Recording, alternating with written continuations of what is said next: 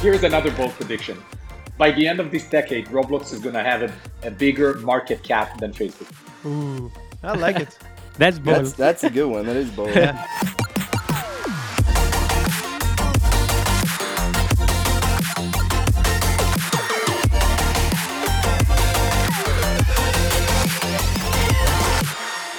What is happening, listener? And welcome to the ninth roundtable episode of the Metacast, the podcast in which we explore the business of video games. I'm your host, Nico, and today I'm joined by Yonatan Raz-Fridman, CEO of Super Social. How are things at your company on? You know, these are exciting times. Thanks for inviting me. It's great to uh, to be here again, and uh, things are going well. We got a few projects uh, in development, and uh, very excited about what we're going to bring to the Roblox platform in, in the next few months.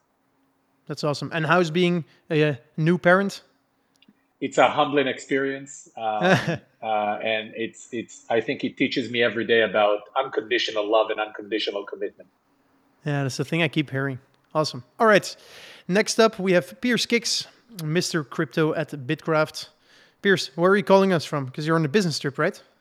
Yeah, I'm currently in Lisbon. I was in Paris for EthCC last week, but uh, visiting uh, some Bitkraft and some Delphi comrades in uh, in Lisbon at the moment. Nice. Awesome. All right. And finally, we have Abhimanyu Kumar, co-founder of Naavik. How's life, Manu? Long, it's a long time since you've been on the pod, right? Yeah, it's been long. Uh, just pretty busy, you know, building and uh, trying to find time to hop onto the pod with everybody. Uh, this is, of course, a lot of fun. So glad Awesome. I could make it this time. Great to have you, man. All right. In today's episode, we will be discussing how to invest in the play to earn space, Facebook's big plans with the metaverse, and then the threat of the Chinese Communist Party over Chinese gaming companies. First topic investing in the play to earn space. So, first of all, this is not financial advice. So please do your own research before aping into some kind of fishy project that might be a scam. And uh, yeah, second of all, my apologies for again talking about play to earn and blockchain. We've been touching upon this for like I feel like five episodes in a row now. Um, so if you think that we should skip the subject for a bit, let me know. If you like us to keep exploring that space because it's so damn interesting, hit me up or tw- on Twitter or LinkedIn um, with your thoughts and questions, and uh, I might just do that. All right. So, play to earn has been exploding over the past months. I've I've said that like five times in the past episodes, and some people have been making a shit ton of money, and other people or same people have also been investing a shit ton of money. Um, Janie, for example, told us that people have bought NFTs for their game called Mirandus, and so the game doesn't even exist yet, and they've paid more than one million dollars. Uh, some people. Anyway, I thought it'd be interesting for the investor crowd that listens to this show to uh, go over the diff- the different ways to get exposed to this new phenomenon, because um, things can get quite complicated when you have like NFTs, you have governance tokens, you have other non-governance tokens that have utility in the game, etc. Uh, and so I thought, who better to talk about this than Mr. Crypto in the metaverse himself, Piers. So Piers, please share with us your wisdom. Well, first of all, I'm shocked that you had to apologise for bringing up play to earn again. It's uh, you, you, you you can't start with that. Um, but um, um, We just but bring yeah, the rabbit hole to the podcast. So Yeah, that's true. Um, but yeah, no, obviously, obviously, it's super exciting around the whole crypto game space. You know, there are, are sort of significantly more opportunities for investment than traditional games. Um, you know, both from the investor, your traditional investor perspective, and also you know, sort of retail investors looking to get exposure to games that they're excited about. Um, you know, whether that's sort of land, uh, game assets themselves, the sort of characters in the context of Axie that you can breed and sort of battle and whatnot. Um, the tokens, you know, some games again, Axie has sort of two tokens, both an in-game currency and a, and a governance token around it. And then there's even other opportunities, you know, sort of n- another layer up, like these uh, sort of meta tokens that operate across multi multiple games now, things like Yield Guild and Blackpool, which we which we touched upon last time, I believe. Um, but yeah, I mean, largely you kind of um, you know belong to one or the other camp is what um, we, we, we typically sort of look for in, in these different game projects. Um, you know, you either go the sort of pure play equity route, um, where you may still be able to have some kind of crypto integrations around NFTs and game assets or whatnot, um, but that obviously precludes um, investment, you know, from anyone that's sort of non-accredited. Mm. I still think that one of the exciting things about this is is the uh, scale of participation from the communities around these things. Um, generally speaking, it's it's like um, often cleaner where it's like either or, right? So either uh, everything goes to the sort of equity side, or everything flows through tokens in some capacity. Otherwise, you have these kind of value accrual conflicts where um, you know it's not exactly clear how the sort of values being being split across those 2 mm-hmm. um, but um, yeah, I mean you know, we discussed this uh, a few few weeks ago as well. But um, I think one of the one of the super interesting models that um, you know we've seen a lot lately is the concept of the governance token, right? Whereby mm. fees are extracted from a game economy um, in sort of various contexts, either you know breeding fees, marketplace fees. Um, maybe fees on you know leveling up plots of land. It kind of varies by game and context. Uh, people are free to get creative with these, but they'll flow to an on-chain treasury uh, over which sort of to, yeah, to clarify, an on-chain treasury is basically, you know, all of these funds go and sit in a sort of smart contract that token holders um, have governance and voting power over, right? Um, so they basically get to decide what happens with those resources.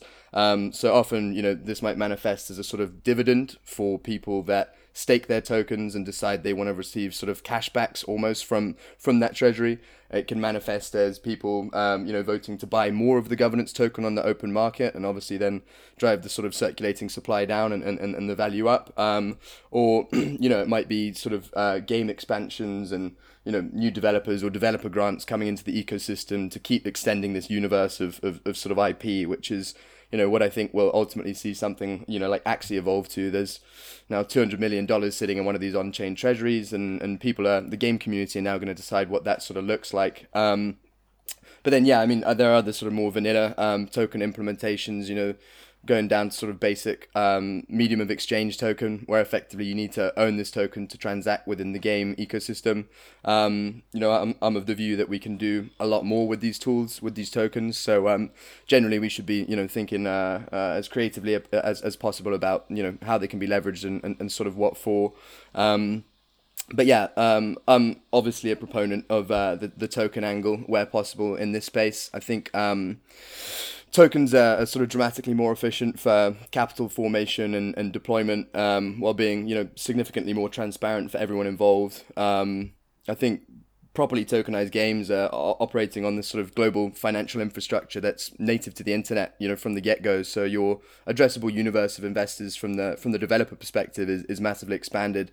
Um, so yeah, kind of kind of think that model is going to ultimately become a lot more pervasive. Um, but yeah, as as it stands, I mean, we're seeing a, a, a large blend of both really across the across the space. Um, but yeah, increasingly, I think people are going to start moving more towards the token angle. Mm-hmm.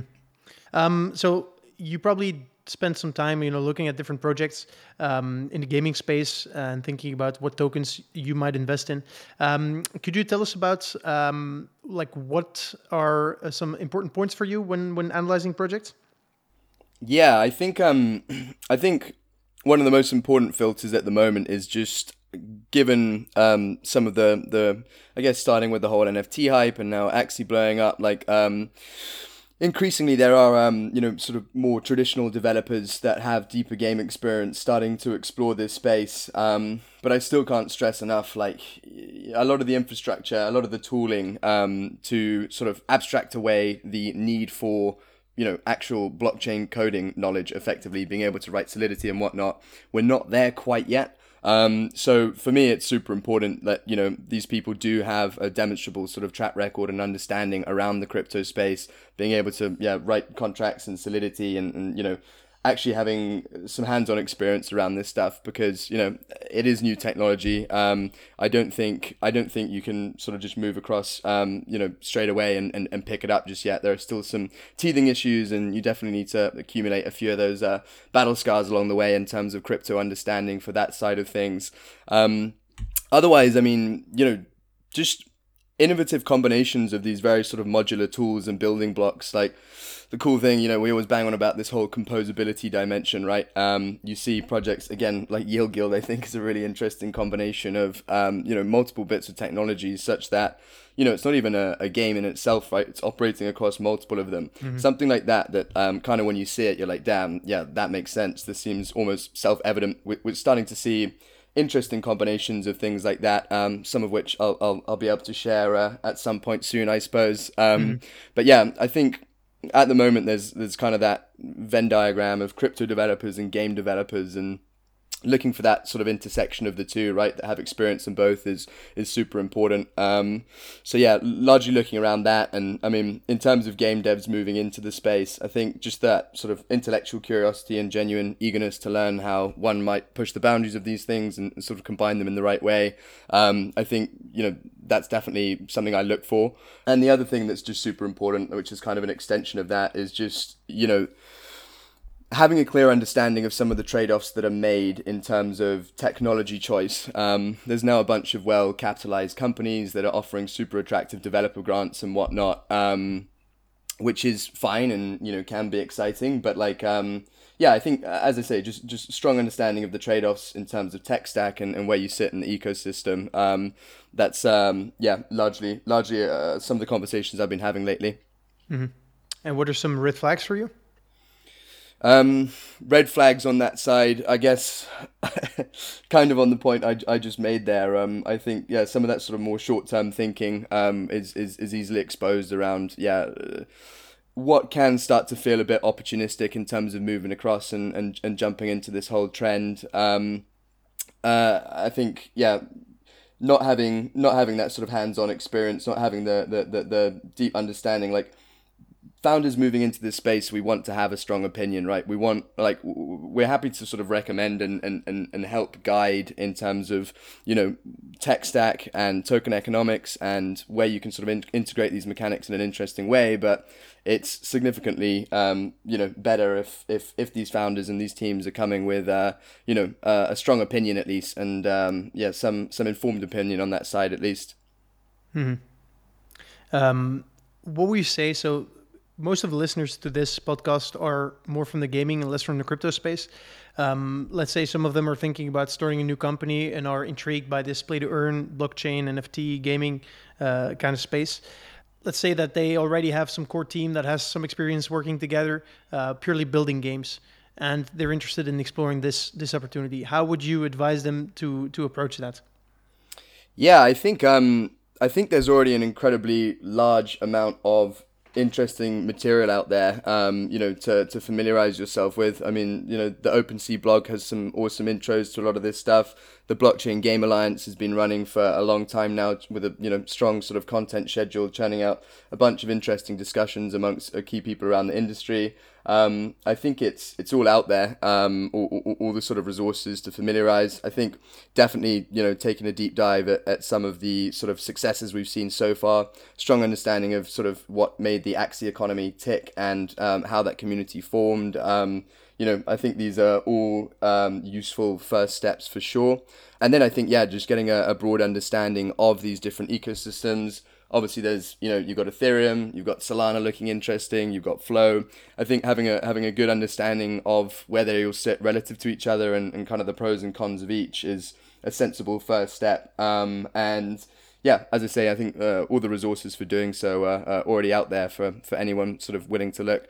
I um also keep a keep a resource list recommended resource list. If anyone uh, is interested feel free to free to hit me up for that. Awesome um, Manu, would like to have your thought. You know, you're an expert in kind of the mobile games free to play space. How do you look at play to earn right now? What, what's your feeling? Yeah, I mean, there's no doubt it's uh, it's pretty interesting, uh, and the opportunity that it unlocks, uh, especially you know shown with the Axie, Axie Infinity and Yield Guild and that entire documentary about what happened uh, in the Philippines to me, all that is just very, very interesting. I guess one thing that I would call out is from just from like a game design perspective, um, I think one cannot understate the importance of the trading economy aspect in in these games. And I mean, sure, you know there's a there's uh, the token economics design etc that would need to be done but in terms of like the fundamental trading economy design if you're talking about a resource that you want on, on the team to actually you know uh, implement that i feel somebody who is actually able who has like understood how trading economies work in games would be a, a pretty key person to have in the team.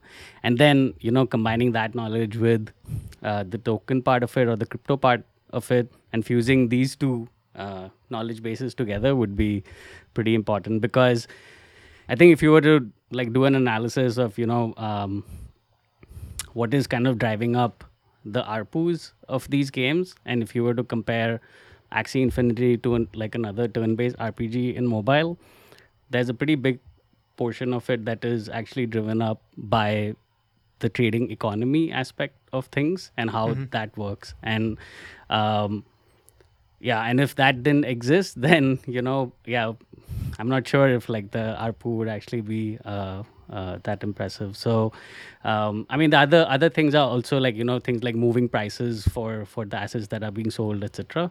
Uh, in a in a live marketplace. But but yeah, that trading economy aspect is pretty pretty important. And the part that has not really existed in mobile games uh, very broadly is you know the trading economies part of things this has existed in some games and some games are fert- like some game designs in certain genres are inherently fertile for you know hosting these kinds of trading economies but not all game genres are also. That doesn't necessarily mean those genres cannot be fertile for it. You just need to find a fitting design. But just that it's not been explored very deeply uh, at, at least in the mobile gaming space. Um, so so yeah for me like that would be like a very critical factor for anyone you know who is maybe transitioning from mobile games into uh, starting up a blockchain uh, gaming company. Uh, i feel you should have this game designer who is able to understand trading economies and you know design them for the style of game that uh, they're making. Yeah, I fully agree. Uh, if you've seen a lot of games with economies, have them had them, you know, shattered by hyperinflation um, or other problems. Yeah, it's not easy designing an economy from scratch. Um, Jan, wh- what are your thoughts? You're uh, you're building a company. Obviously, you're in Roblox, so no, not a lot of crypto there yet. But uh, how do you look at this space?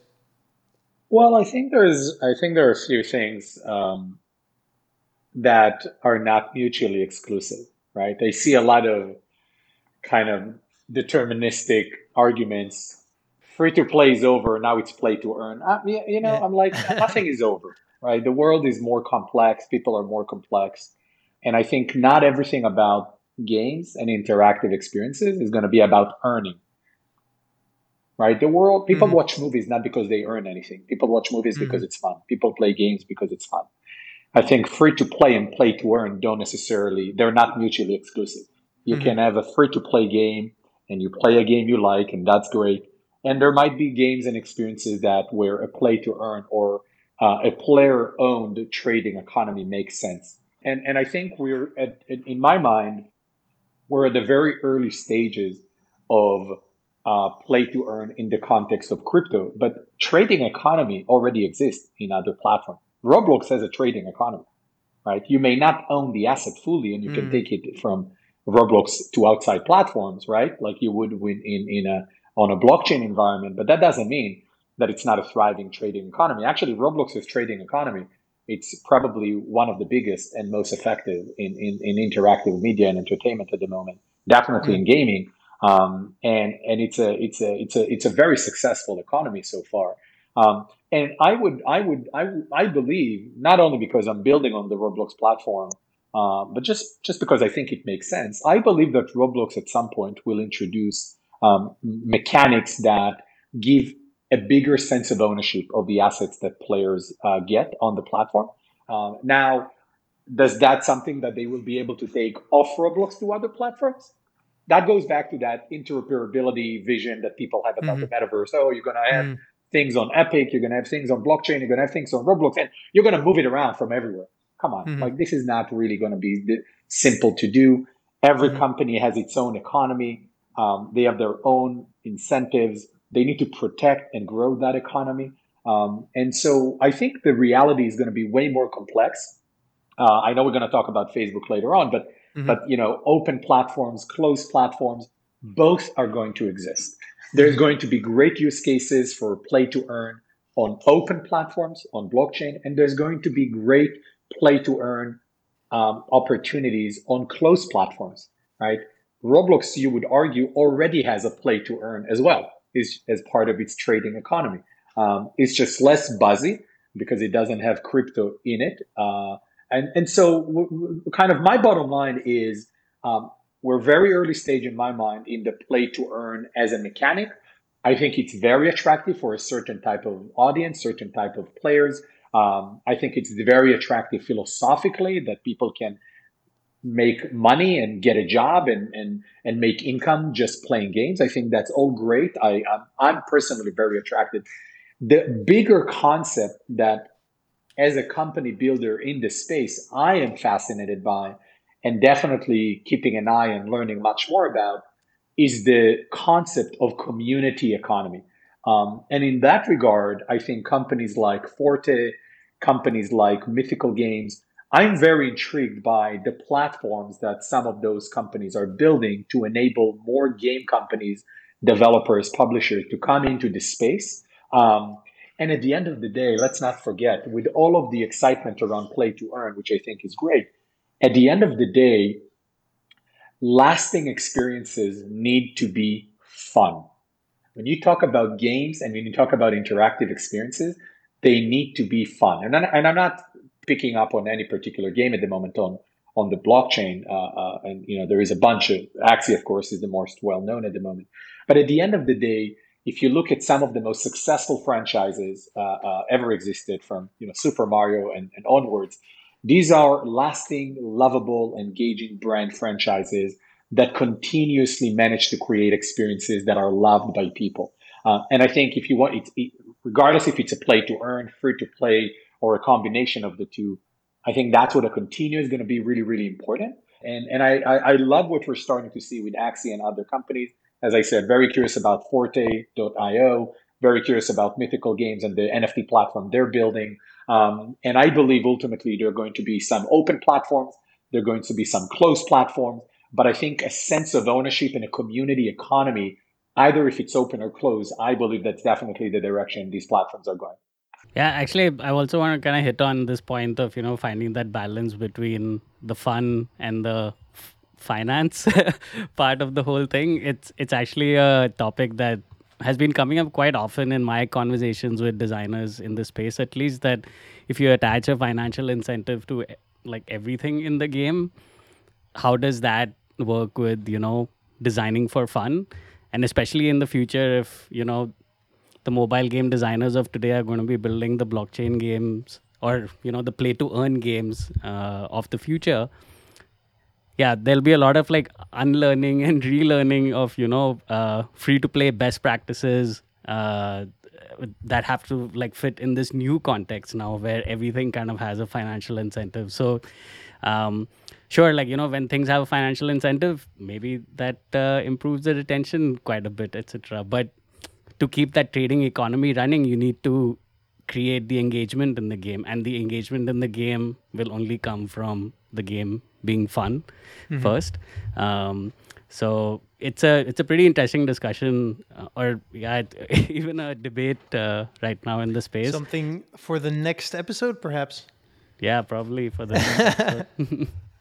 I, I just think that I just think that the bigger concept outside of play to earn, in my in my opinion, is is community economies and, and, and ownership of assets in the in the virtual space um, and where that is going. What are the opportunities? And what are the opportunities not just to make money, but what are the opportunities to create ever more immersive, expansive virtual worlds where people want to spend their time? I think that to me, the the the the the, the kind of the the soft concept of the metaverse places where people want to congregate, they want to socialize, they want to play. Some of it sometimes is going to be pure fun, some of it is going to be sometimes pure money, and some of it will be at the intersection of both. And guess what? Probably it's all fine. All of them should coexist. Yeah, totally, totally agree with all of that. Um, Yeah. Don't think, as you said earlier on, that the the free to play stuff and anyone telling you that free to play is dead and it's play to earn here, I think it's a silly take. Definitely not mutually exclusive. I think um, you know th- these things can all evolve as part of a you know a growing space. Um, also agree with the comments there. I mean, play to earn's a manifestation of um, you know an interesting economic feedback loop, if you want, which can help sort of bootstrap adoption and, and stimulate engagement. But you know, we're still just scratching the surface of these tools. Realistically, um, we've only just had the first sort of breakout, which anyone's even paying attention to, despite you know many people messing around in the space for, for a good few years now. Um, but yeah, I think definitely the uh, you know the broader concept of digital property rights enabled by these blockchain-based items and whatnot is is is definitely very compelling when we start talking about you know people creating and consuming even more value digitally. So um, excited to see what comes from that, and I. Uh, guess leads us on to uh, I'll, I'll let Nico host actually you, you do your own podcast, right? I can, I can hear you. yeah yeah apparently Completely ready. He All right. Piers is going back to his roots. He's taking over, man. This guy. Um, all right. So yeah, th- thank you for that intro, Piers. It was perfect. So uh, next topic, you know, interoperability in the metaverse. Uh, let's talk about Facebook. So uh, last week, The Verge did an interview with none other than Mark, Mr. Zuck Zuckerberg, um, and so he said that his um, that the metaverse was his vision from our shared digital future already from a young age before Facebook. Um, and so his goal is to have Facebook to be seen as a metaverse company instead of a social media company. Um, and so I've always been a fan of Facebook from a business perspective, not necessarily uh, from an ethical perspective. But uh, what do you guys think of, of his his claim that he's going to be building or co-building the metaverse with uh, with the rest of us? Yeah, I mean, um, look, I, I think if you subscribe to the worldview that the metaverse is essentially the evolution of the internet, uh, which I subscribe to, um, and and what I mean by that, it's it's the next layer of the internet as a global utility, and it's going to be ever more expansive, ever more immersive, ever more social, ever more interactive at large scale um, with the ability to reimagine those experiences because of the evolution of devices, anywhere from mobile phones to VR, AR, consoles, PC, autonomous vehicles. The day we're, we're going to play immersive games inside autonomous vehicles is not far away. So any any physical setup, you'll be able to access the next generation of the internet, right? So so so in a way, the metaverse is the new internet or the next internet. Um, And you know, Mark talks about it. Matthew Ball, who I'm a big fan of, has been talking about it and been prolific writing, prolifically writing about it, um, expanding on what the metaverse is in terms of what are the different components that comprise the metaverse and what are the companies and the technologies that are relevant for that. And so I think it's very natural uh, for someone like Mark Zuckerberg running one of the biggest technology companies in the world to essentially state that Facebook is going to move from a social media company to a metaverse company. Because if you go back 20, 21 years ago, every tech company was an internet company. People used to say, I'm building an internet company. Tech company came later. It wasn't a tech company. That wasn't the jargon. I mean, I was a teenager, you know, late 90s, but I remember the conversation and it was, I'm building an internet company. No one says today, I'm building an internet company. It's very AOL-ish to say I'm mm. building an internet company. So, so I think saying, you know, I'm going to build a metaverse company, I believe he's probably ahead of something that is happening. And I think in the gaming world, Epic, Roblox are already saying they're building a metaverse platform. And so I think it's very natural for Zuckerberg. Maybe you know Snapchat uh, is going to come soon and say you know we're, we're becoming a metaverse company. Uh, and so I think it's very natural for someone like Zuckerberg to come and say that. I'm not surprised because look, if you're Mark Zuckerberg and you're running Facebook and you have made this incredible, incredibly successful and effective transformation from a web company to a mobile company, plus the acquisition of of, of Instagram and WhatsApp. Mm-hmm. Um, and so, and now investing such a huge amount of capital into VR and, and AR, I think it's very natural to say we're going to be a metaverse company. And and look, I mean, you got to give the, the guy credit for what he's built, what he's done. Uh, he's mm-hmm. obviously a visionary, a pioneer, and also he has extraordinary amount of capital and some of the best talent you can find in engineering to help build those experiences. Having said that, having said that, um, now it's coming. I believe that the metaverse and what will be winning products, experiences, and services in the metaverse, I'm betting more on rising companies, early stage startups, new companies that haven't been born. Uh, of course, I'm betting on Super Social to imagine how experiences in the new internet are going to look like um, across these opportunities, across these devices. And I'm not certain if Facebook necessarily are going to be the one that is going to imagine what are those best experiences. They can probably end up buying, and they will buy a bunch of mm-hmm. different companies who are becoming, you know, at the Instagram stage, right? Uh, and but but I think the the I wouldn't necessarily bet that Facebook is going to be the one that will reimagine what the metaverse, the right metaverse experiences looks like. I think Facebook will be one of the most important companies in that realm just because of its size, it, it mm-hmm. just because of its capture of 3.5 billion people. Half of the world's population are on any of Facebook services. And because there is an incredible engineering workforce, they have the capital to acquire companies. And so I believe in between Facebook and Roblox and Epic and Microsoft, um, you know, I think those are Snapchat potentially. I think those are some of, I believe, some of the most important metaverse companies uh, at, at the application layer and the technology layer. And I think also on the technology layer, I think a company like NVIDIA is going to play a big part. And of course, you cannot dismiss Google, Apple, and I would even, I would even say Netflix and Disney uh, when it comes to interactive experiences and building digital playgrounds online.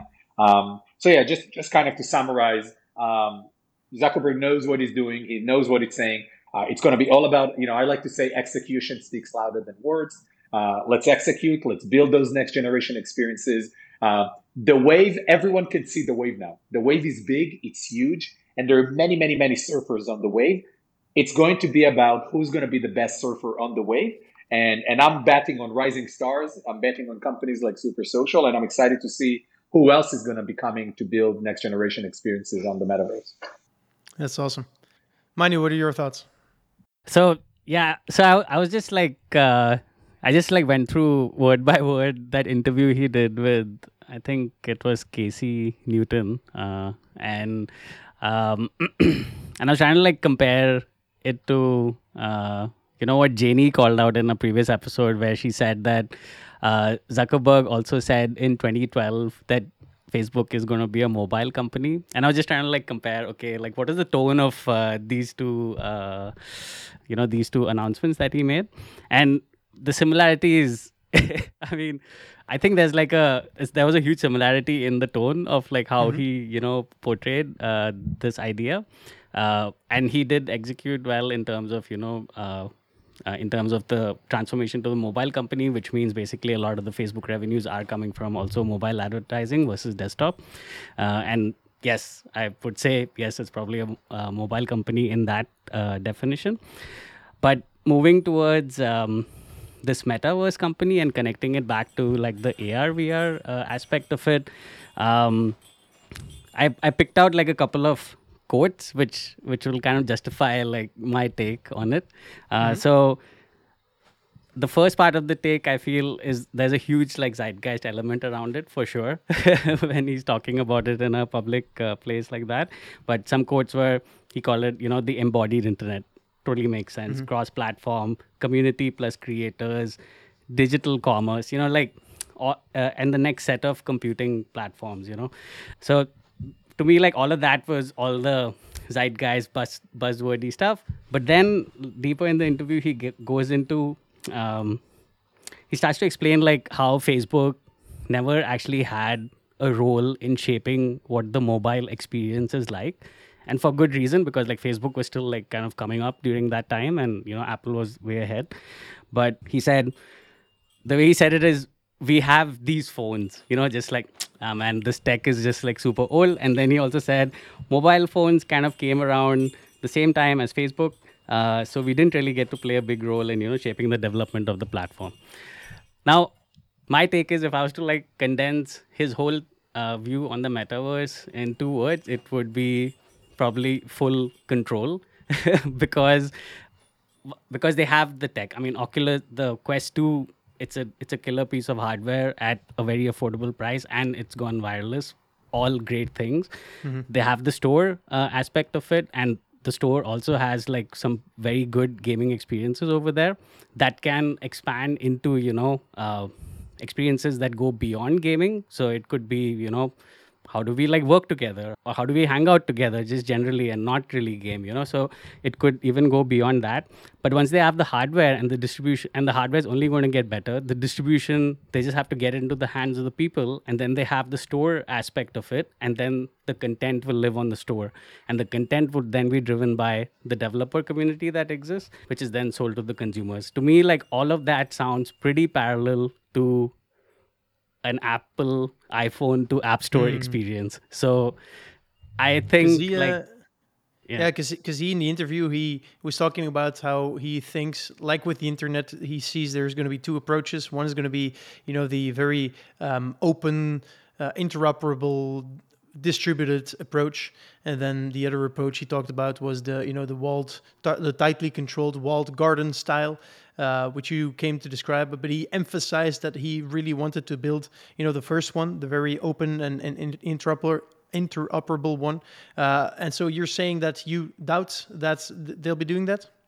I mean, he didn't talk about whether it's going to be uh, inter ecosystem interoperability or intra ecosystem uh, interoperability. If he has a full store with a lot of apps and a lot of developers contributing to that store, yeah, maybe there would be some interoperability in in that controlled ecosystem of Facebook. uh, so I mean, I don't know. There, there are lots of nuances to what I feel uh, he said, uh, but I mean, it still doesn't take away from you know just the grandness of that vision, which is very very commendable. So that was my take on like that whole interview where. I feel like he, uh, I feel there's a little bit of a sour grapes feeling for him, where you know, He I missed mean, the, the phone. Uh, he missed the phone. He missed the phone. But you know uh, vr is uh, just picking up. And and i mean they have they have the best headset out there already. Uh, and they have and they have all the knowledge in building social networks and what actually works over there. And i mean immersive experiences in a vr setting there is no comparison to that right Yeah, now right absolutely. so um, so they're in a pretty strong position i would say and um, yeah Yeah. Piers, what are your thoughts? And do you think that perhaps Libra has anything to do with uh, what he sees as the metaverse? but, but, but we'll get on to that. I guess, um, yeah, I mean, obviously, it doesn't come as a as a huge surprise. You know, um, I do think this whole metaverse sort of exploration is going to be, you know, one of the one of the bigger prizes of of the coming decades. Um, you know, we saw the 20th century a lot of sort of globalization, obviously early web. I think 21st century we're going to see, you know, so much of uh, society and and how we operate shift into the new into this new realm. Like, um, you know, it's a very exciting chapter of our of our sort of uh, journey as a digital species. Um, you know, who who wouldn't want a slice of that pie? You know, Yum was saying that you know this is kind of a evolution of the internet. Well, I I, I totally totally agree on that front. And so you know, the companies that were kind of born out of the internet seems very logical that they'd want to want to sort of play here, right? Um, there are relatively few companies who possess the firepower to try and sort of orchestrate and advance into this new new frontier. And uh, Facebook is obviously well positioned, you know, with Oculus, as Manu was just touched upon, in this so-called sort of embodied internet. Um, also also enjoyed that phrase. Um, I think, I think. Um, I'm still skeptical though, largely of it. Right, um, it's important to remember that Facebook is this, uh, you know, social media advertising giant with a terrible track record where privacy and sort of psychological manipulation are concerned. I um, always feel very dirty using Oculus headsets for some reason. I feel like they're spying on me constantly, and they probably are. Um, and so, given the history, I, I, I kind of refuse to, you know, trust. Um, my instinct says that I don't really trust this idea of you know trending towards community focus and openness. I mean, yeah, they've just folded in those Oculus APIs and are moving towards the OpenXR stuff, um, seeming to actually be serious about becoming part of some of these standards consortiums on the Oculus side at least. Um, we'll see, right? But for me, I'll bring it up again, which is what I always do on the crypto side. You know, we now live in the world where we don't have to trust people, right? Uh, at all. The core tenet of decentralization and cryptography is don't trust, verify. You know, I think a world where the economic sort of backbone and assets, you know, that we just described earlier, the digital property rights and whatnot, where those run on a sort of credibly neutral shared infrastructure that's owned and operated by its users, that's significantly more compelling to me than the Zuckerverse. So I'm still, you know, very intrigued at trying to figure out how these technologies can work in mm. you know this context i get there's a lot of um, pain ahead figuring out you know how these things scale and whatnot but i think that's an incredibly exciting thing to strive for um, and i still think you know i'm still of the view that blockchain you know in this context is relatively unexplored and is going to is going to ultimately catch a few people by surprise as um, I think some incumbents are going to recognize the importance of, again, that credibly neutral sort of open shared infrastructure and, and ultimately gravitate towards it in some form or another. Um, so excited to see how things evolve over the next decade. But um, I do think, um, yeah, instinctive distrust of the Facebook plans. Um, what Jon was saying earlier as well, actually, about people who can actually imagine these new worlds. I think that that's bang on the money. I think, uh, you know, Facebook's track record with Horizon and their attempt at a social VR experience, I, I must say, hasn't been too exciting. Um, I'm, I'm not sure that these are the people to develop the sort of IP and experiences, if you like, sort of in house. Um, but undoubtedly, they have a few pieces of the jigsaw at least, and uh, you know, obviously a lot of resources to deploy in this endeavor um, across their sort of gaming, their cloud infrastructure, and whatnot. I'd I'd be shocked if they didn't at least have you know some part to play in this whole world. Mm. I mean, if you control the hardware. Uh you're you have a super strong position. I mean, look look at Apple yep. today, you know. Yeah. So um, it's tricky. Let's hope for uh, a lesser of a walled garden uh, when talking about the metaverse and Facebook. This is uh, this might be slightly embarrassing, but this is the first time I've heard the term the Zuckerverse, and I think that's, that's like good, huh? that's a pretty good way to uh, summarize, you know, his vision with this. but, I'm gonna uh, I'm gonna re-record my intro. I'm coining that. the Zuckerverse, yeah. All right, all right. Let's move on. Topic three and, and let's try and keep it relatively short. So the danger in China, if you are an owner of Chinese gaming stonks like Tencent and NetEase, um, as I am, you're having a painful couple of days uh, this week. So over the past few days, uh, Tencent stocks have dropped uh, 18%, NetEase down 20, Bilibili down 18%, and DouYu down 12% as well. And so um, over the past days, I've been trying to figure out what happened. Like, why why is this happening? And I think um, so. From my investigations, I, I expe- suspect that the causes for this are twofold. So first is what happened to Didi. So Didi is the Chinese Uber, the ride-hailing company, and they went public a few weeks ago.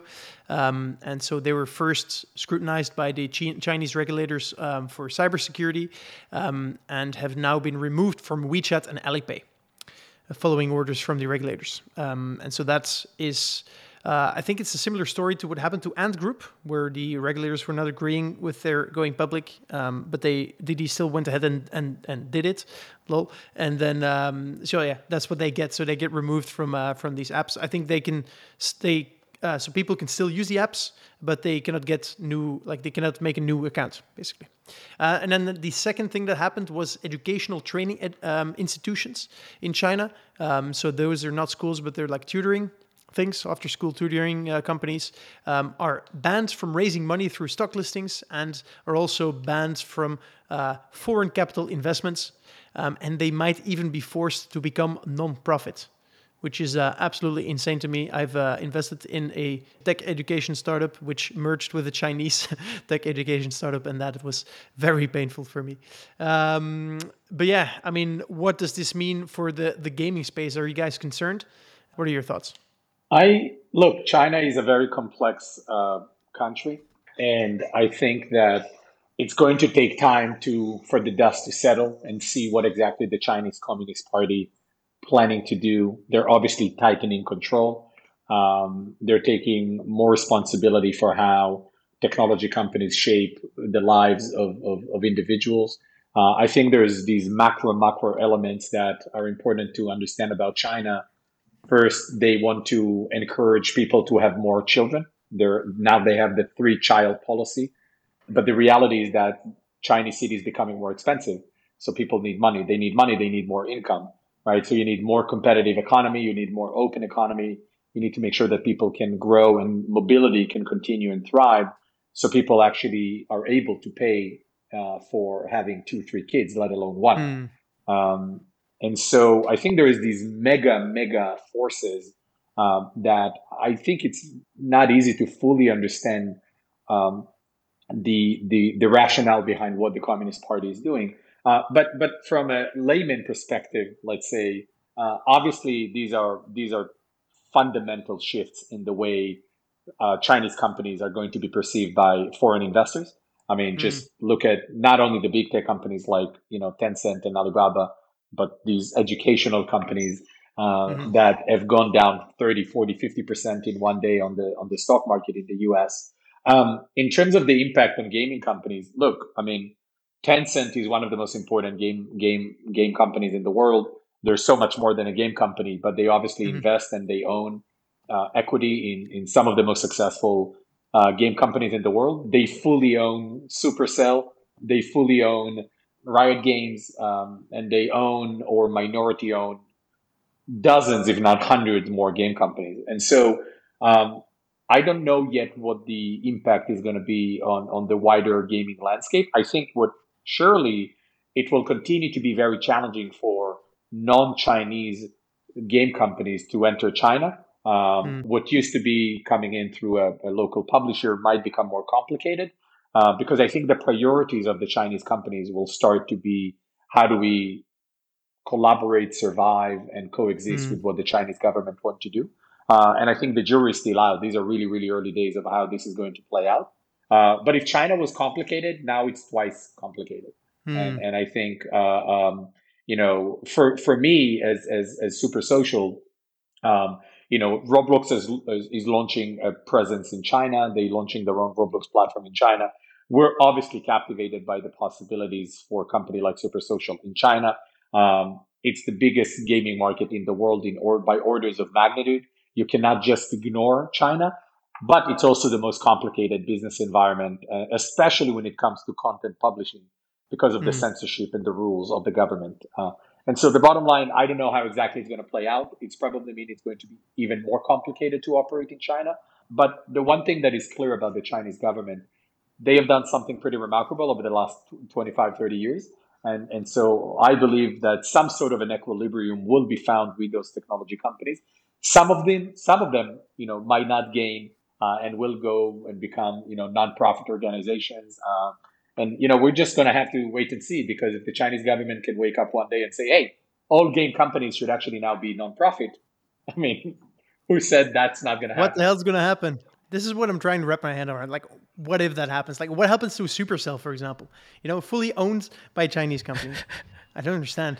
You know, Jack Ma used to say, I, I, I think he probably said it for a, a, kind of appearance, but maybe he also genuinely believed in it. He used to say that if the Chinese government uh, are going to want to take control of Alibaba, they, they, they, will be able to do it tomorrow. And, and by the way, it's true. Wow. I don't know what's going to be the impact, but the Chinese government can do whatever they want. That's the reality. It's the chat of Chads, man. Like they could do the anything. Yeah. you thought King's Landing in, in, in, Game of Thrones is, is, is strong. I mean, this is a whole different ballgame. have you have you visited China? Uh, did, did, we watch the same series? I'm not sure. Um, but um, yeah, I think I, I must say I'm kind of um, impressed by it, and I kind of think it's it's like from an as an investor, I'm I hate it. Um, I think you know, just rationally speaking, I, I kind of respect it because you were talking about how you know it's expensive for people to live in China, and and so apparently, so I, I found this that um, a big part of the budget of people for for kids goes towards tutoring. And that is actually one of the reasons why the Chinese decided that you know tutoring should be you know education should be non-profit, shouldn't be making you know money of this. Uh, there was also a lot of capital going towards this these tutoring uh, companies, um, and so yeah, that kind of explains it. Um, still, yeah. as an investor, not very happy. Mind you, your thoughts? Yeah, so you know, so I'll caveat everything I'm saying by I spent a good solid 20 minutes of research on this. so, um, but I felt like there there were basically like two companies that were, you know, and this is more like the short term impact of it, but there were kind of two companies that were impacted. There was just like one of one was just the core companies that are in this space that were impacted, and then there were these like blast radius companies that were impacted. So, mm. like if you, so I mean, so even Net, NetEase, etc., was uh, impacted, right? And I've Yeah. and if you look at like um, NetEase or Bilibili or you know um, DouYu and NetEase specifically, I mean they are all they also are making pushes into the education sector, right? I mean NetEase has this um, has this new product product line uh, i guess it's called Youdao and i mean that is the one that that revenue segment of theirs is currently the fastest growing revenue segment for for netease and um, i mean uh, just a stat but they had like 130% year over year growth in their uh, latest uh, latest financials. But i mean and that's like a full suite. It has like learning products and it has all the learning services and there are some you know 16 different things in that. So and if you and the same thing was also there with the Bilibili. like i mean you know they have the uh, the video platform and one of the most popular videos or video uh, styles over there is also these educational forms of content right so i feel like all these like blast radius companies have also been affected and for NetEase, for example, and even Tencent, you know, Tencent has the the has WeChat, etc., which is also getting into this kind of, uh, or you know, there is like educational content even popping up over there. Yeah, if there is any impact to gaming companies, and since all these companies are, how do you say, diversifying outside of games through this kind of content, then yeah, there would be an impact to even these gaming companies from at least a stock perspective. Hmm. but that's that's just like more of an immediate view. But I feel, yeah, long term, long term, it basically comes down to you know what Jan was saying. You know, it's just another example of the the the power and the control that the Chinese hmm. government has to just change what they want at whatever whims you know they have. So uh, it's it's scary to be honest. Uh, it's- Agreed. It's, yeah. So, okay, last question to to uh, to close out this topic to each of you. Do you consider China investable? Yes or no? What do you think, Piers? Well, China and I have had a bit of a falling out since the recent Bitcoin mining ban. Um, it's not it's not somewhere uh, that we actively sort of look, although um, have done stuff there. Um, honestly, outside of uh, my circle of competence on that front, but uh, yeah, we'll, we'll we'll defer to these guys on their uh, yeah brilliant brilliant takes so far. All right, Manu. Um, investable. Yes. I don't know. I I mean, maybe. Can I do like 50 50? Pick your battles. All right, I'll accept it. How about you, Jan? Look, I'm no I'm no expert, and there's bigger forces than than what I think I or we understand. And this is not a financial advice. I am personally at the moment avoiding investments in Chinese companies. Um, I think until the dust settles and you we have a better understanding of how the Chinese government intends to what, what's going to be the policy around managing their relationships with technology and internet companies in, in China. Um, I, I am optimistic. I think ultimately there's going to be an equilibrium. I think it's good for China, and I think the party understands that. In in in, in my kind of humble opinion, uh, and and I'm just going to wait and see. But because there's amazing company, Tencent Yeah. should play a big role in the emergence of the metaverse, at least in the in that side of the world, let alone with their investment in other companies in the West. So, you know, I'm I'm holding off for now, but I'm excited to see how it's going to play out. And some of the most incredible companies in, in the past, you know, several years came from China when it comes to internet technology, uh, interactive entertainment, gaming. Uh, so they they they will play a big part of the future. I have no doubt. All right, we agree on that. Cool. All right, so that was China. Finally, I didn't announce this, but we're doing a uh, another bold prediction bonus segment. So uh, let's dive in. Manu, what's your bold prediction? My bold prediction was actually something that was touched on in the first topic, but I'll. Uh, I didn't talk too much about it because I wanted to keep it as my bold prediction. But uh, yeah, I don't know. Maybe on a five-year, five to seven-year timeline, I actually feel that I so I completely subscribe to you know uh, free to play and play to earn not being mutually exclusive, and I feel uh, play to earn just the concept of it would actually unlock a completely new revenue stream within a free to play context, and therefore increase the gaming revenue size pie a lot. So I'm not like a big believer in free to play to play to earn you know that i don't think will really happen but there would be a coexistence of uh, both these models um, if it's on the blockchain or, or if it's decentralized or centralized that's up for question but that would be my prediction All right, Jan. I actually want to make a different prediction about a different thing, more kind of macro. I my bet, my bold bet is by the end of this decade, only one of the five most valuable technology companies in the world will still be among the five most valuable companies in the world Nice. So wait, wait, and how many years? Decade. Ten by years. the end of the decade. That's uh, that's interesting. I mean, uh, I get yeah, okay, okay, I, I can see it. I mean, i I think going back, it was always the case, right? Like every ten years, I guess the top ten has shifted quite massively. And so you're saying with the emergence of, you know, this new metaverse thing, you think Super Social is going to be up there, you know, number one, you know, the big boss.